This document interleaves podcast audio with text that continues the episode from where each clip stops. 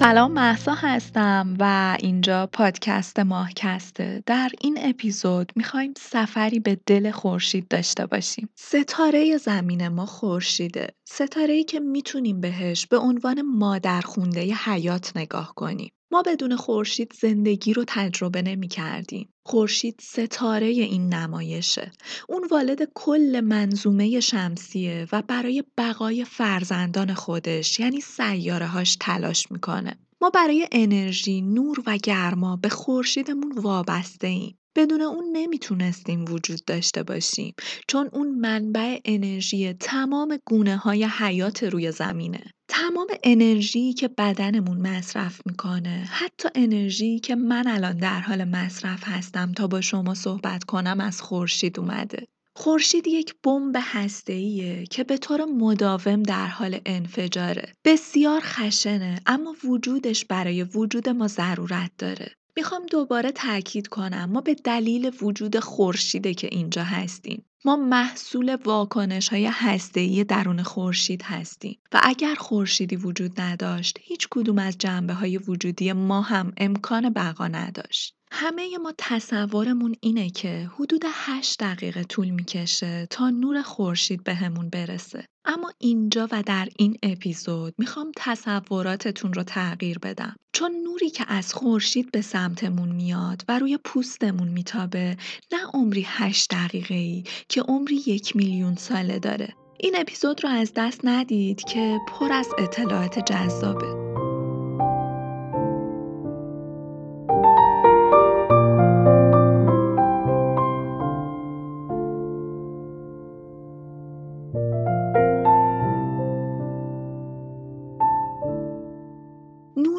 از آجرهای اساسی سازنده جهانه. شاید خیلی عجیب نباشه اگر بگیم که نور شگفتانگیزترین چیز در جهانه. اون سریعترین چیزیه که در جهان ما وجود داره. سرعتی حدود 300 هزار کیلومتر بر ثانیه. این در حالیه که خورشید ما تقریبا در فاصله 150 میلیون کیلومتری ما قرار داره. پس با سرعتی معادل سرعت نور حدود 8 دقیقه طول می‌کشه تا نور اون به زمین برسه. اما این هشت دقیقه تنها قدمی کوتاه از سفر خارق‌العاده نور از خورشید به سمت ماست. از لحظه تولد نور تا رسیدن نور به سطح خورشید و سفر هشت دقیقه ایش به سمت زمین حدود یک میلیون سال زمان لازمه. یعنی نوری که همین امروز از خورشید به شما تابیده شده حتی قبل از مهاجرت اولین انسانها از آفریقا ساخته شده. نوری که از خورشید به ما می‌رسه قبل از تشکیل شدن تمدن بشری ساخته شده. با این حال اما وقتی که به سطح خورشید می‌رسه به سرعت ازش دور میشه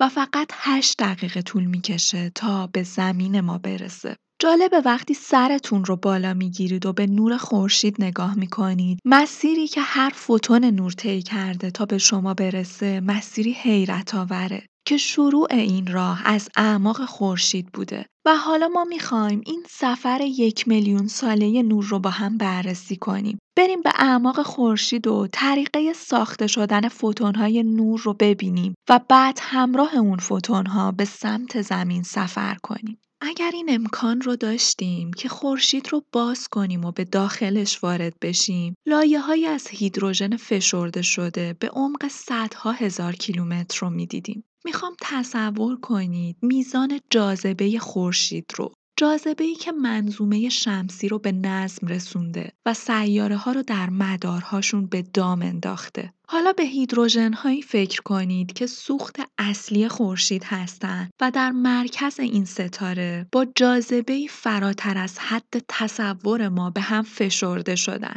نور محصول فرایندی به نام جوشش هسته‌ایه که به دلیل جاذبه بسیار زیاد خورشید به وجود میاد. جوشش هسته‌ای فرایندی بسیار خشنه که فقط در مرکز ستاره‌ای مثل خورشید با اون جاذبه قوی امکان رخ دادنش وجود داره. بذارید یه درک درست از این فرایند بهتون بدم که دیگه هیچ وقت فراموشش نکنید. ما دو قطب مخالف آهن روبا رو اگر که به هم نزدیک کنیم همدیگر رو جذب می‌کنن. چون قطب‌های مخالف هستن و بینشون جاذبه وجود داره. اما وقتی دو قطب موافق آهن رو به هم نزدیک می‌کنیم همدیگر رو دفع می‌کنن. برای جذب شدن همیشه گرایش به قطب مخالف وجود داره. دو قطب مثبت همدیگر رو دوست ندارن و به سرعت هم و دفع می‌کنن. اتم هیدروژن یک اتم خونساست. یعنی درون هیدروژن یک پروتون و یک الکترون رو به صورت مساوی داریم. اما وقتی دو اتم هیدروژن رو به هم نزدیک می‌کنیم در واقع داریم قطبهای موافق رو به هم نزدیک می‌کنیم. بار قوی مثبت هسته این دو اتم به شدت همدیگر رو دفع می‌کنن و نمی‌خوان که این واکنش اتفاق بیفته. اما برگردیم به خورشید به اون شرایط و جاذبه افراطی. خورشید دیگه من دوست ندارم و خوشم نمیاد و اه اه قطب موافق و این چیزا سرش نمیشه. جاذبه گرما و فشار در اون شرایط اونقدر شدیده که هیدروژن ها رو به هم میکوبه. این در حالیه که دافعه بسیار شدیدی بین اتم های هیدروژن وجود داره و واسه همینه که جوشش هسته‌ای یکی از خشنترین واکنش های طبیعته. در اثر جوشش هسته‌ای و واکنش دو هیدروژن با هم اتم هلیوم به وجود میاد. جوشش هسته‌ای اتم‌های هیدروژن رو در هر ثانیه 100 میلیون کادریلیون کادریلیون بار به هم برخورد میده. بعضی از این برخوردها اونقدر قدرتمند هستند که باعث جوش خوردن دو اتم و منجر به آزاد شدن انرژی بسیار زیادی میشن. وقتی های دو هسته اتم هیدروژن به هم نزدیک میشن تا به هم ملحق بشن کمی از جرم خودشون رو از دست میدن. و این جرم اضافی تبدیل به انرژی میشه. در هر ثانیه از یک روز حدود 5 میلیون تن از خورشید تبدیل به انرژی میشه. هر برخورد انفجار کوچیکی رو رقم می‌زنه. بسته های کوچیکی از نور که به طرز باور نکردنی کوچیک و در عین حال به طرز باور نکردنی تری پر انرژی هستند. این انرژی یک فوتون تازه متولد شده است. نوری که قراره به زمین ما برسه و بهمون حیات ببخشه. اما این نور تازه متولد شده در این مرحله اصلا شبیه چیزی نیست که ما روی زمین می‌شناسیم. این فوتون انرژی بسیار زیادی داره و برای ما بسیار کشنده است.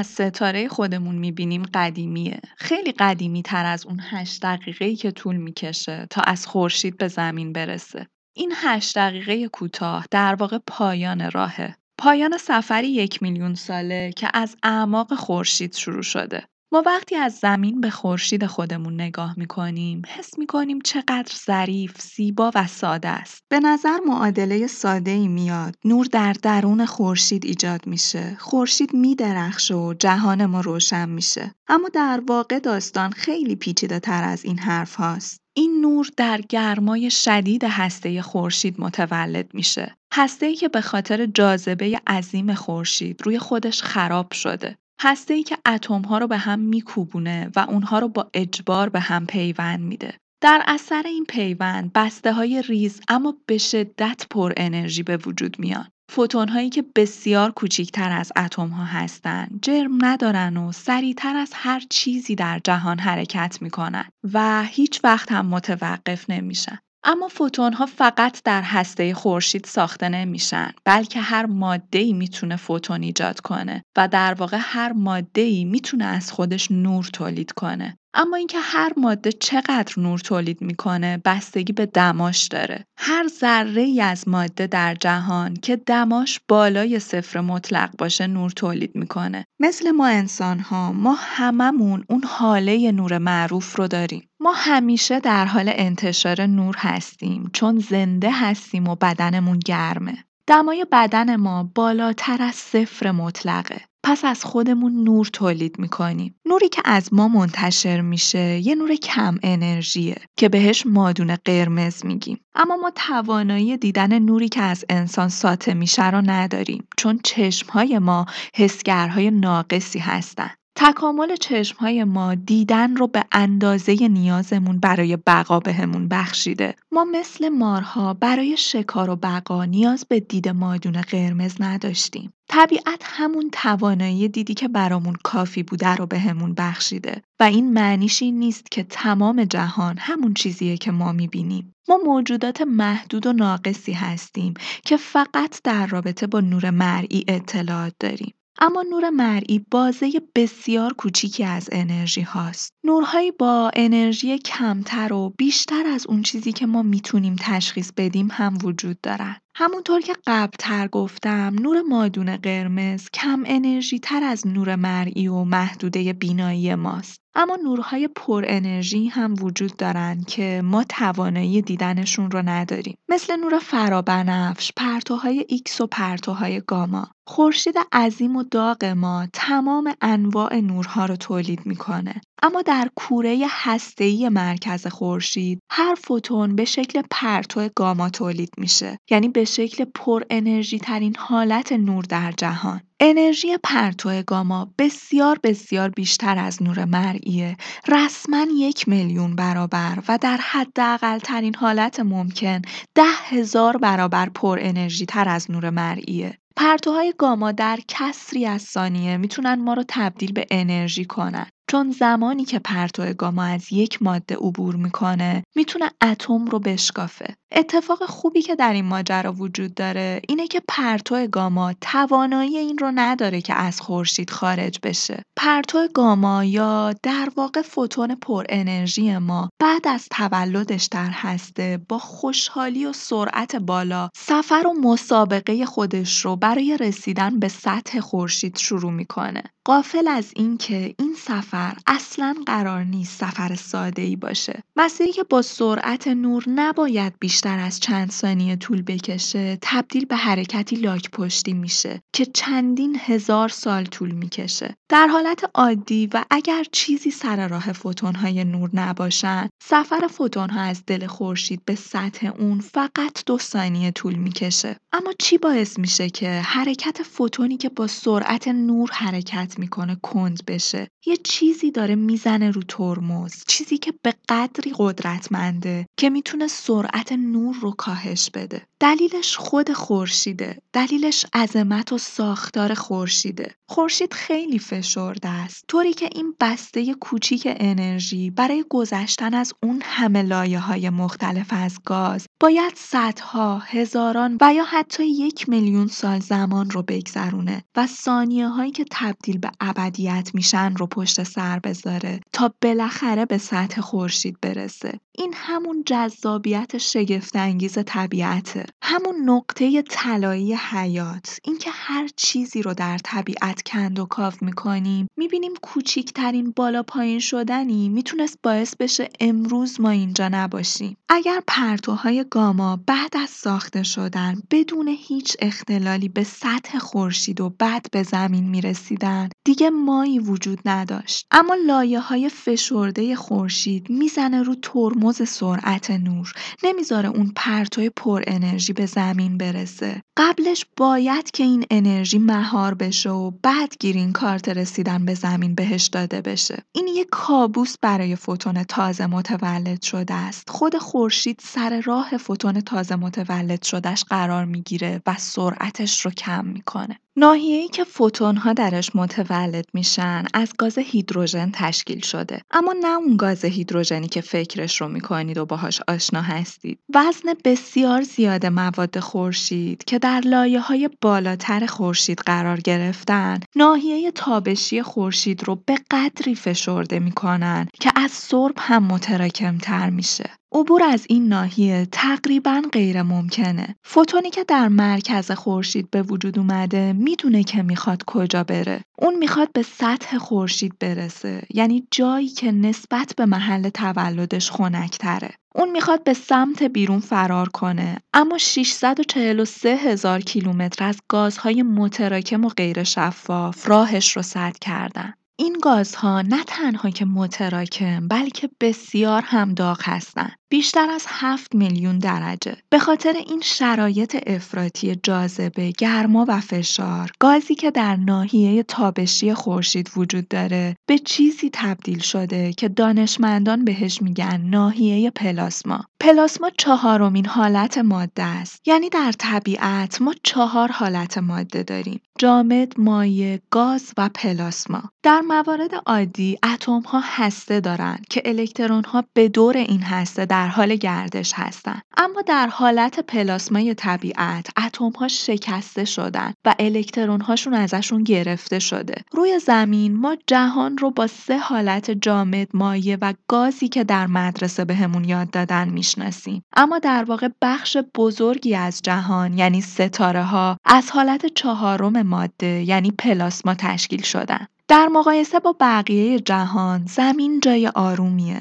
معمولا اینجا به اندازه کافی داغ و خشن نیست که پلاسما درش شکل بگیره. اما جالبه بدونید روی زمین ما هم پلاسما تشکیل میشه. جایی درون رد و برق دمای سائقه گاهی می‌تونه تا حدود سی هزار درجه هم بالا بره که این دما برای شکستن تعداد زیادی از اتم ها کافیه. برای کسری از ثانیه پلاسما تشکیل میشه اما پلاسمای روی زمین عمر بسیار کوتاهی داره. عمری به اندازه یک رعد و برق و بعد از پایان سائقه الکترون های جدا شده دوباره به اتم برمیگردن و اتم دوباره به حالت قبلی خودش تبدیل میشه. اما در خورشید بزرگ ما پلاسما عمری میلیون ساله داره و کل ناحیه تابشی 320 هزار کیلومتری رو شکل میده. اما این منطقه یک صد بزرگ و یک اتفاق ناخوشایند برای فوتون تازه متولد شده ماست. چون پلاسما داره بار الکتریکیه و نور نسبت به اشیایی که باردار هستن بیشتر واکنش نشون میده تا اشیای خونسا. پس وقتی یک اتم خونسا داریم نور به راحتی ازش عبور می‌کنه. اما وقتی بارها رو از هم جدا می‌کنیم یعنی در محیطی مثل پلاسما که اتم ها شکافته میشن و الکترون هاشون ازشون گرفته میشه فوتون سختتر از این مسیر عبور می‌کنه. فوتون ما به عنوان یک پرتوی گامای تازه متولد شده وارد منطقه تابشی میشه و به اولین ذره پلاسمای باردار برخورد می‌کنه برای کسری از ثانیه این ذره باردار فوتون رو جذب می‌کنه و بعد به سرعت اون رو پس می‌زنه و میندازه بیرون. فوتون با این پرت شدن دوباره به ذره پلاسمای باردار دیگه ای برخورد می‌کنه و دوباره پس زده میشه. هر وقت کمی جابجا جا میشه دوباره به ذره بعدی برخورد می‌کنه و در یک جهت تصادفی دوباره آزاد میشه.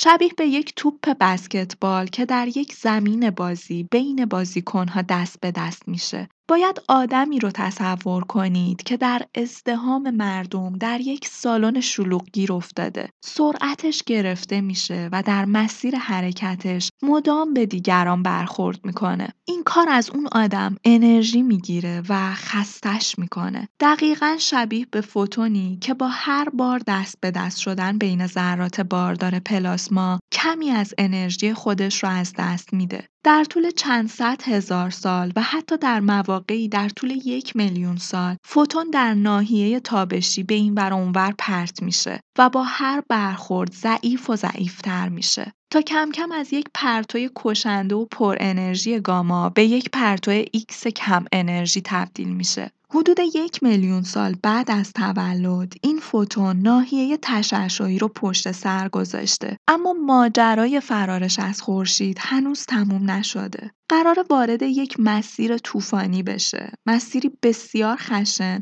که حتی خورشید رو هم به فریاد در میاره.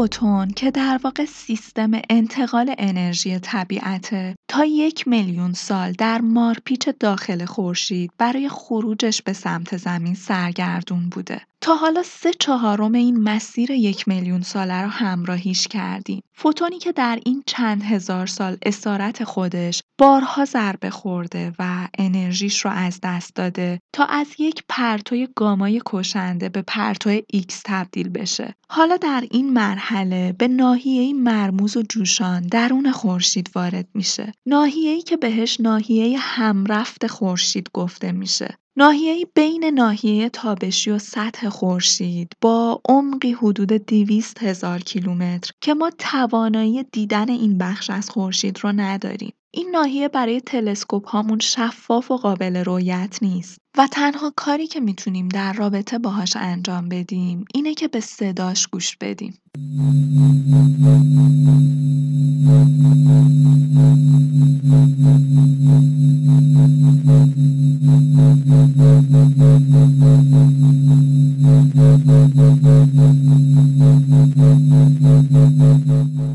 این صدای هرج و مرجه از اونجایی که ما توانایی نداریم این بخش از خورشید رو ببینیم شنیدن صداش برامون بسیار با ارزشه چون اطلاعات زیادی رو در اختیارمون می‌ذاره. در این مرحله ما شبیه به خفاشی عمل می‌کنیم که قرار با صدا ببینیم. این صدا به همون نشون میده موادی که در اثر هرج و مرج خورشید بالا میان و سر و صدا ایجاد می‌کنن انگار دارن به یک سطح محکم یا دیوار برخورد می‌کنن. و اون سطح همون پلاسمای قدرتمنده موجهای صدایی که به پلاسما برخورد می‌کنن روی سطح اون دایره هایی رو ایجاد می‌کنن. انگاری که یک سنگ رو داخل آب میندازیم و به موجهای ایجاد شده روش نگاه می‌کنیم. این ناحیه ناحیه همرفته. جایی که گاز گرم از درون خورشید به سمت بالا میاد و گاز سرد نزدیکتر به سطح خورشید به سمت داخل حرکت می‌کنه. اتفاقی که تقریبا هر روز روی شعله های گاز خونمون میبینیمش. وقتی آب رو برای جوش اومدن روی شعله قرار میدیم درش جریان همرفتی به وجود میاد.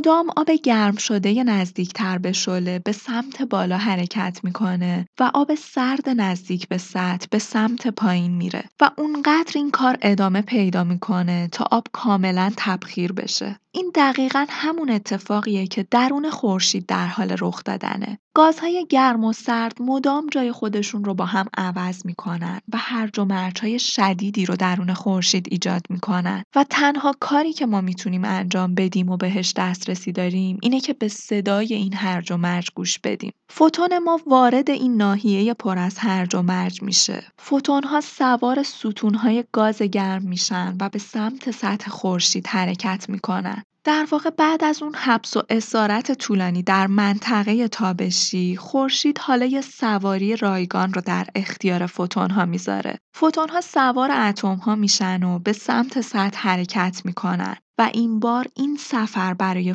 ها فقط یک هفته زمان می‌بره. یک هفته تا رسیدن به سطح خورشید و شروع سفر هیجان انگیز 8 دقیقه‌ای به سمت زمین. اما فوتون سفر خودش رو از ناحیه پایینی همرفت با دمای حدود 175 هزار درجه سانتیگراد شروع می‌کنه و هر چقدر در این مسیر به سمت سطح نزدیک میشه دما پایین تر میاد و در نهایت به جایی می‌رسه که دما فقط 5500 درجه است. این یعنی همینطور که فوتون از عمق خورشید به سمت سطح میاد سردتر میشه انرژیش رو از دست میده و کم کم از اشعه ایکس به نور مرئی تغییر شکل میده پس فوتونی که به عنوان اشعه ایکس سوار اتم ها شد و به سمت سطح حرکت کرد هر چقدر که بیشتر پیش میاد بیشتر زمینی میشه و در نهایت به نوری تبدیل میشه که برای ما انسان ها قابل رویته فوتون ما در این مرحله نزدیک به سطح جایی که نزدیک به آزادیه. اما این قصه سر دراز داره چون خطری بزرگ فوتون نزدیک به سطح رو تهدید می‌کنه. نیرویی که محرک طوفان‌های عظیم خورشیدیه شبیه به بمب انفجار ایجاد می‌کنه و فوتون‌ها رو به خطر میندازه. ستاره شناسان چینی اولین آدمهایی بودند که رفتار خورشید رو در 2800 سال پیش تحت نظر گرفتن. اونا لکه هایی رو روی خورشید می‌دیدن که گاهی ظاهر می‌شد و گاهی هم ناپدید. اما تا زمان اختراع تلسکوپ انسانها نتونستند دلیلی بر رفتارهای مختلف خورشید پیدا کنند. مشهورترین مشاهدهگر خورشید گالیله است. اون طرحهای دقیقی رو از خورشید در دفتر خودش می‌کشید. اون تونست نشون بده خورشید در حال گردشه و اینکه خورشید برخلاف تصور انسانها یک شیء بینقص نیست. بلکه دارای های سیاه رنگه و مدام در حال تغییر شکل دادنه. اون فکر می‌کرد های خورشید در واقع ابرهایی هستن که روی اتمسفر خورشید وجود دارن. اما های خورشیدی واقعا چی هستن؟ لکه های خورشیدی در واقع نورهای بدام افتادن که با گرفتن نور و گرمایی که توسط جریان همرفتی به سطح میاد یک لکه تیره رو ایجاد می‌کنن. پس لکه های خورشیدی که نور و انرژی کمتری دارن مکانهای خنکتر و البته تیره تری هستن. یک نیروی قدرتمند فوتون‌ها رو متوقف می‌کنه. فوتون‌ها دوباره به بنبست می‌خورن و از رسیدن نور و انرژیشون به سطح جلوگیری میشه. این نیروی مرموز مهار کننده نیروی مغناطیسیه. لکه های خورشیدی جاهایی شکل می گیرن که نیروی مغناطیسی شدید از اعماق خورشید به سمت سطح حرکت می‌کنه. میدانهای مغناطیسی خورشید در واقع اونقدر قوی هستند که حرکت همرفتی مواد رو به طرف سطح خورشید متوقف می‌کنن. بنابراین نقاطی روی خورشید به وجود میاد که خنکتر و تیره تر هستن. این لکه های خورشیدی می‌تونن بی نهایت بزرگ باشن. یکی از بزرگترین هاشون اندازه بیش از ده برابر زمین داره. نیروی مغناطیسی که این لکه ها رو می‌سازه خطوط میدانی در هم تنیده ای رو روی خورشید به وجود میاره. می‌دونید که زمین ما میدان مغناطیسی خودش رو داره اما زمین ما جامده. واسه همین وقتی زمین ما میچرخه کل میدان مغناطیسی زمین هم همراهش جابجا میشه. اما جنس خورشید از گازه. وقتی خورشید میچرخه میدان مغناطیسیش به دلیل گازی بودنش پیچ و تاب می‌خوره و به همین دلیل یک آشفتگی و هرج و مرج عظیم رو در خورشید به وجود میاره. این میدان ها انرژی بسیار زیادی رو در خودشون جمع می‌کنن. مثل زمانی که یه تیکه کش رو از دو طرف می‌کشید. این کش انرژی رو در خودش حبس می‌کنه که منتظر رها شدنه. میدان مغناطیسی تاب خورده خورشید به اضافه جریان پلاسمای بلاک شده و فوتون‌های پر انرژی که درونش حبس شدن و نمی‌تونن به سطح برسن انرژی عظیمی رو ایجاد می‌کنن انرژی حبس شده که منتظر آزاد بشه اما بین این گره های مغناطیسی بالاخره یه چیزی اون وسط از جاش در میره. میدانهای مغناطیسی ناراحتن. شبیه به همون کش کشیده شده. حالتی که دارن رو دوست ندارن و منتظر یک اشاره برای آزاد شدنن. در اثر این فعل و انفعالات حلقه های عظیمی از انرژی مغناطیسی تاقهایی رو بالای لکه های خورشیدی ایجاد می‌کنن. تاقهای پیچ خورده و ناپایدار که از آزاد کردن انرژیشون درمونده شدن شبیه به یک بمب مغناطیسی آماده به انفجارن. اگر یک میدان مغناطیسی با انرژی ذخیره شده میدان مغناطیسی دیگه ای رو ببینه به هم نگاه می‌کنن و میگن اگر بتونیم به هم دیگه برسیم می‌تونیم از شر کلی انرژی خلاص بشیم. پس همین کار رو هم انجام میدن. به هم می‌رسن و انفجار بزرگی رو شکل میدن. انفجاری که ما زمینی ها اسم شراره خورشیدی رو روش گذاشتیم. انفجاری که می‌تونه معادل چند میلیون سلاح هسته‌ای باشه که همزمان با هم منفجر میشن. شراره های خورشیدی به سمت فضای بیرونی فوران می‌کنن و با سرعتی حدود چهار میلیون کیلومتر بر ساعت مقادیر بسیار زیادی از انرژی رو آزاد می‌کنن. در این اتفاق مقدار زیادی از پلاسما به همراه فوتون‌های حبس شده در خودش به بیرون پرتاب میشن و فضای اطراف خورشید پر میشه از ذره‌های باردار خورشیدی و همین خورشید در فضا پراکنده شده یک ارتباط نامرئی رو بین زمین و خودش ایجاد می‌کنه.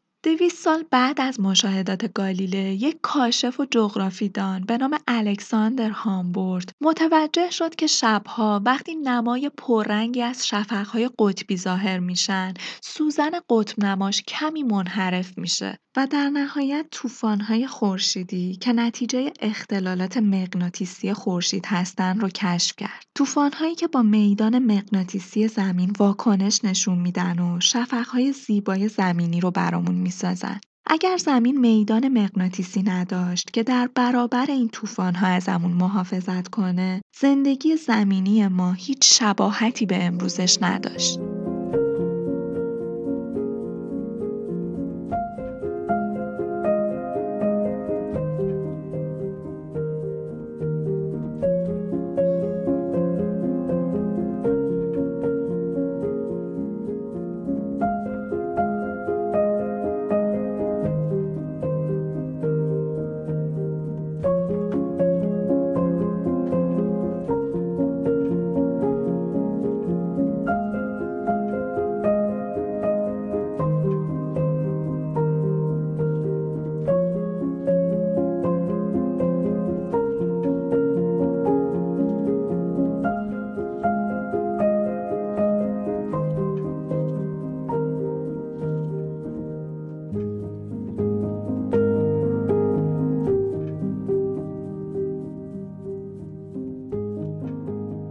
سال 1859 ریچارد کینگتن که آبجوساز ثروتمندی در انگلستان بود عاشق این بود که هر روز خورشید رو رصد کنه و هر اونچه رو که در سطح خورشید می‌بینه در دفتر خودش ثبت کنه. روزی در اول سپتامبر همون سال وقتی که داشت لکه های خورشید رو رصد می کرد متوجه دو منطقه بسیار روشن روی سطح خورشید میشه. مناطقی روی خورشید شکل گرفته بود که در حال شعله ور شدن بودن. اون اونقدر هیجان زده میشه که دفتر و خورشید رو رها می‌کنه و میره دیگران رو خبر کنه تا این اتفاق رو تماشا کنن. اما وقتی که برمیگرده دیگه خبری از اون شعله ها نبود. در همون زمان رصد رصدخونه نیوگاردن در لندن که یک دستگاه فوق حساس مغناطیس سنج رو در خودش داشت یک اختلال ناگهانی رو به ثبت رسون. 17 ساعت بعد یک شفق قطبی در زمین رخ میده. اما این بار شفق قطبی نه تنها در قطب بلکه در نقاط مختلف کره زمین پدیدار میشه. در سراسر امریکا و انگلستان و مناطق دیگه.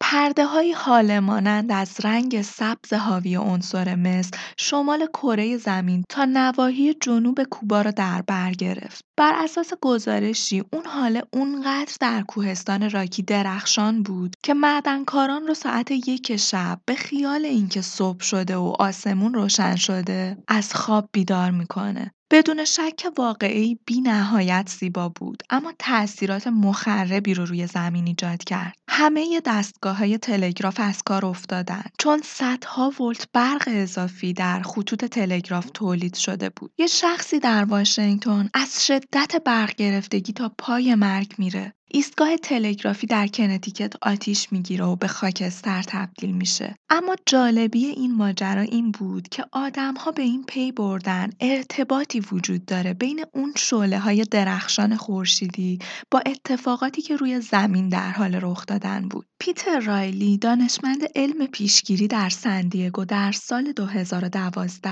مقاله ای رو در نشریه Space Weather به چاپ میرسونه و در اون مقاله اعلام می‌کنه که دوازده درصد امکان داره طوفان خورشیدی دیگه ای رو در دهه بعدی تجربه کنیم. بالاخره روزی این اتفاق دوباره رخ میده. آکادمی سلطنتی مهندسی بریتانیا شانس وقوع مجدد این رویداد رو در دو قرن آینده حدود 95 درصد پیش بینی کرده. اتفاقا که یک بار دیگه همین اتفاق در تابستون 2012 رخ داد و موجهای ذره‌ای حتی فراتر از رخداد کرینگتن به راه افتادن. با این تفاوت که خوشبختانه این امواج فقط از کنار زمین عبور کردند و غبار بیآزاری از اونها بر سر ما نشست. اگر چنین اتفاقی دوباره و در هر مقیاسی رخ بده، هرگز قادر نیستیم با هیچ سیستمی از خودمون محافظت کنیم. اما می‌تونیم حدس بزنیم این اتفاق چه پیامدهایی رو برامون داره. تمام شبکه های الکتریکی از کار میافتند ماهواره های زیادی آسیب می‌بینن. سرنشینان سفینه های فضایی در معرض تشعشعات سرطانزا قرار می‌گیرن. وسایل الکتریکی درست کار نمی‌کنن. اتمسفر زمین متورم میشه. ارتباطات ما دچار اختلال میشه. سیستم های حمل و نقل و مخابراتی ما از کار میافتن. بانک ها و دولت های ما قدرت انجام هیچ کاری رو نخواهند داشت. سیستم های سرمایشی ما از کار میافته. تمام مواد خوراکی انبارها فاسد میشه. فعالیت شبکه های برق متوقف میشه. سیستم های جی پی اس دچار سردرگمی میشن. پیش بینی میشه این اتفاق. فقط در امریکا حدود 6 تریلیون دلار خسارت به بار میاره و بیش از یک دهه طول می‌کشه تا همه چیز به روال اول خودش برگرده. ما زمینی ها چالش های زیادی رو پیش رو داریم. به اون لحظه هایی فکر کنید که یخچال خونه شما خاموش میشه و براتون سکوتی رو هدیه میاره که یادآوری می‌کنه سکوت واقعی اینه نه صدایی که به شنیدنش عادت کرده بودیم. حالا چنین حسی رو به تمام جهان تعمین بدین. رویداد کینتون تمام شتابی رو که سال هاست بهش عادت کردیم به یک باره ازمون می‌گیره و بازگشت به آرامش قبل از این جهان پرشتاب می‌تونه چقدر غریب و تکان دهنده باشه. دقیقا شبیه به خاموش شدن ناگهانی یخچال.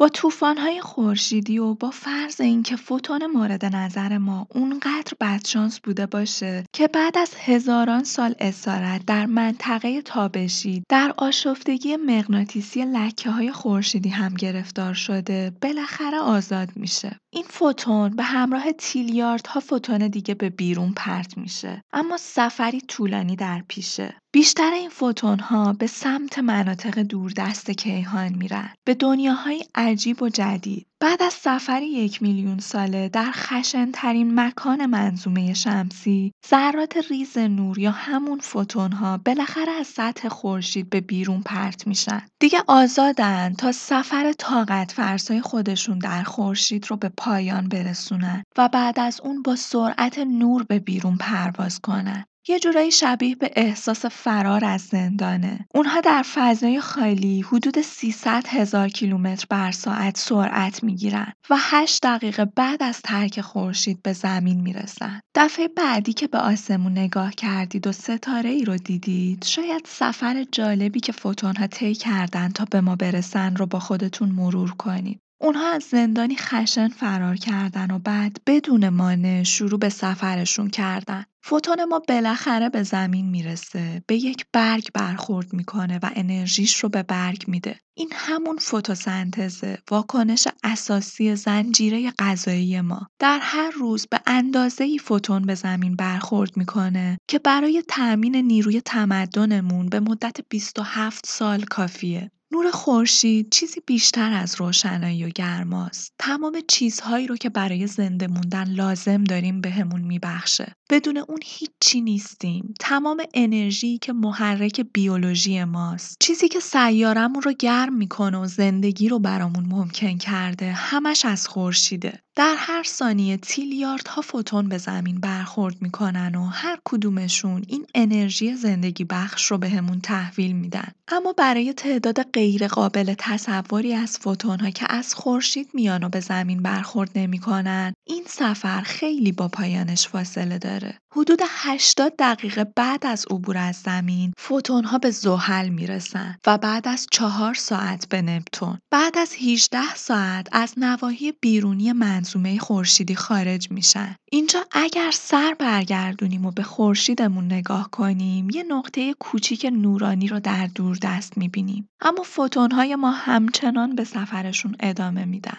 حدود 1200 سال بعد بعضی از این ها به مجموعه کوتوله قرمز کپلر 62 می‌رسن. یک منظومه با سیاره های شبیه به زمین که پتانسیل قابل اقامت بودن رو داره. در کهکشان ما میلیاردها سیاره شبیه به زمین وجود داره که اگر در اونها حیات وجود داشته باشه ممکنه اونها هم در آسمون شب خودشون خورشید ما رو به عنوان یک نقطه درخشان و یک ستاره زیبا تماشا تماشا. بعد از 1500 سال به صحابی سر اسب می‌رسن و بعد از 7000 سال به ستونهای آفرینش که تصویر این صحابی ها و مکان ها رو در قسمت توضیحات پادکست پیدا می‌کنید. در همچین فاصله هایی خورشید ما خیلی کوچیکه که با چشم غیر مسلح قابل دیدن باشه اما همچنان میشه با تلسکوپ های قوی خورشیدمون رو رصد کرد. بیش از ده میلیارد سال نوری دورتر نور ستاره ما همچنان در حال سفر در فضاست. نور خورشید می‌تونه برای همیشه در سفر باشه. دفعه بعدی که دارید به آسمون و ستاره ها نگاه می‌کنید می‌تونید به سمت آسمون دست تکون بدید. دیوونگیه ولی ممکنه روزی کسی از فاصله بسیار دور با تکنولوژی قوی بتونه شما رو ببینه و اون هم براتون دست تکون بده. هیچ جایی در جهان قابل مشاهده ما وجود نداره که نشه ازش خورشیدمون رو دید. این می‌تونه برامون دلگرم کننده باشه. شاید ما امروز داریم مدرکی از حضور خودمون در این نقطه از جهان رو به جا می‌ذاریم که میلیاردها سال بعد به مقصدش می‌رسه.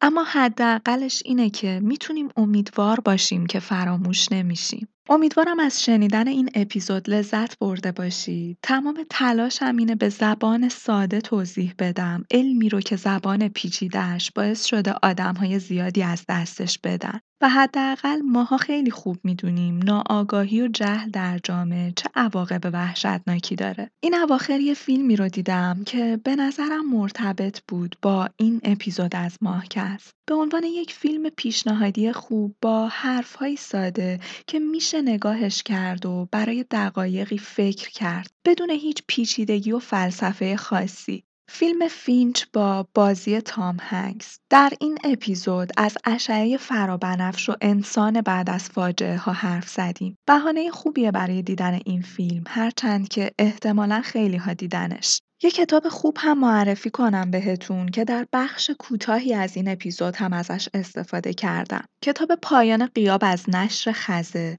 که موضوعی کاملا بی ارتباط با این اپیزود داره. اما یکی از بهترین کتابهاییه که این اواخر خوندم که تلنگری بزرگ بود برام. کتابی که به فلسفه انسان مدرن و گره خوردن جز به جز زندگیش به تکنولوژی و اینترنت می‌پردازه. کتاب در پیج خودم یه معرفی مختصر شده و به زودی در یوتیوب معرفی مفصل و کاملش هم قرار داده میشه. پیج من و ماهکست و کانال یوتیوب رو از دست ندید که اونجا اتفاقات کاملا مستقلی از پادکست در حال انجامه. مثل همیشه ازتون می‌خوام حمایت خودتون رو ازم دریغ نکنید. اگر دوست دارید این مسیر ادامه پیدا کنه حتما اون رو به عزیزانتون معرفی کنید. در پلتفرم های مختلف ماهکست رو دنبال کنید و نظراتتون رو به اشتراک بذارید. برای حمایت مالی از ماهکست هم می‌تونید از لینک حامی باش استفاده کنید. خوب باشید و تا به زودی بدرود.